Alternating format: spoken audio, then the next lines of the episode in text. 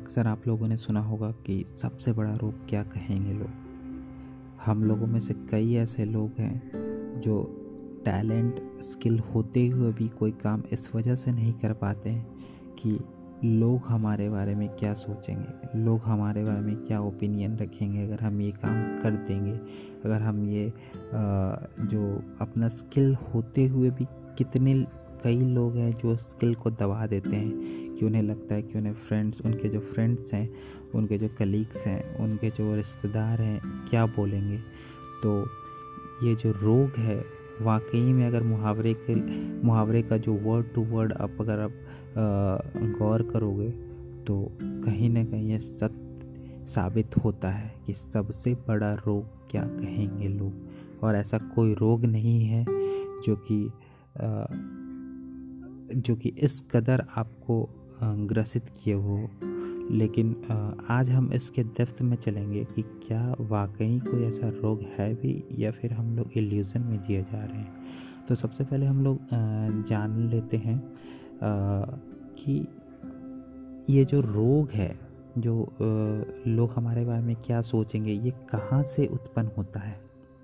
इसका जो root cause है, वो कहाँ से आता है? तो मैं जहाँ तक देख पाता हूँ कि अगर आप बारीकी से अगर लाइफ को ऑब्ज़र्व करेंगे कि जो भी हमारा डर है, चाहे कोई भी डर हो तो उसके पीछे, उसके बेनीथ उसके नीचे आपको मिलेगा कि आपका कहीं ना कहीं एक स्ट्रॉन्ग डिज़ायर होगा या क्रेविंग होगा, जिसके जिसका आउटकम कहीं ना कहीं डर ही होता है।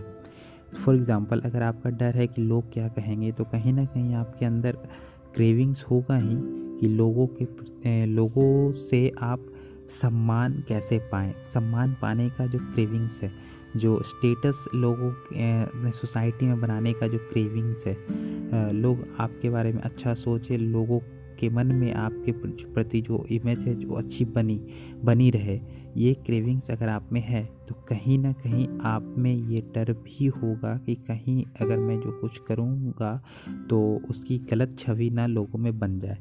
तो कहीं ना तो हम हमने तो एक बात क्लियर कर लिया कि जो डर है उसके नीचे क्रेविंग्स होता है। अब अब ये जानेंगे कि जो क्रेविंग्स है वो कहाँ से आती क्यों हम लोग इतना कॉन्शियस होते हैं कि आ, लोग हमारे बारे में अच्छा सोचे लोग हमारे बारे में आ, मतलब जो सोसाइटी में जो रिस्पेक्ट करें लोग क्योंकि बचपन से ही हमारे दिमाग को कंडीशन किया जाता है कि अगर आप ये कर लोगे तो लोग आपके बारे में अच्छा सोचेंगे। अगर आप अच्छे मार्क्स लाओगे तो आपको लोग बहुत ही इंटेलिजेंट समझेंगे और रिस्पेक्ट करेंगे। आप अच्छे जॉब करोगे तो लोग आपको सोसाइटी में कहीं ना कहीं स्टेटस बढ़ जाएगा। तो हर चीज़ को इस वजह, इस तरीके से दिखाया जाता है कि अगर आप वो चीज़ कर लोगे तो आप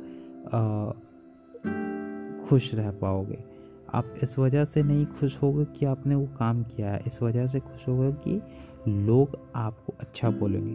तो कहीं ना कहीं हम प्रोसेस ओरिएंटेड होने के बजाय रिज़ल्ट ओरिएंटेड हो जाते हैं। तो सारा काम वहीं ख़राब होता है कि हमारा जो जो फोकस है प्रोसेस से हट के रिज़ल्ट पे आ जाता है कि अच्छा ये काम कर लूँगा तो लोग हमें अच्छा बोलेंगे या सोसाइटी में रिस्पेक्ट बढ़ जाएगी।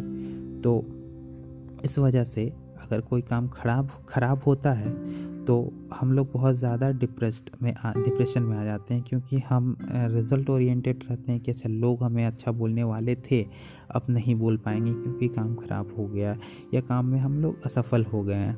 तो ये भी एक रीज़न है कि हम लोग जो जो काम है, जो चीज़ें हैं, उनको एक सही वैल्यू एक सही वज़न नहीं दे पाते कि किस किसकी कितनी वैल्यू है हम वो नहीं दे पाते। अगर हम रिज़ल्ट ओरिएंटेड रहेंगे अगर प्रोसेस ओरिएंटेड रहेंगे तो हम एक्चुअल में जिसकी जितनी वैल्यू है उतना ही दे पाएँगे।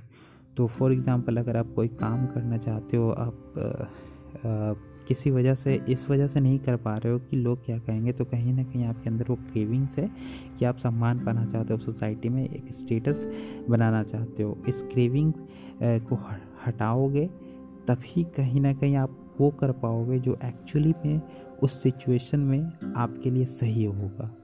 तो आशा करता हूँ आप मेरी बातों को समझ गए होंगे।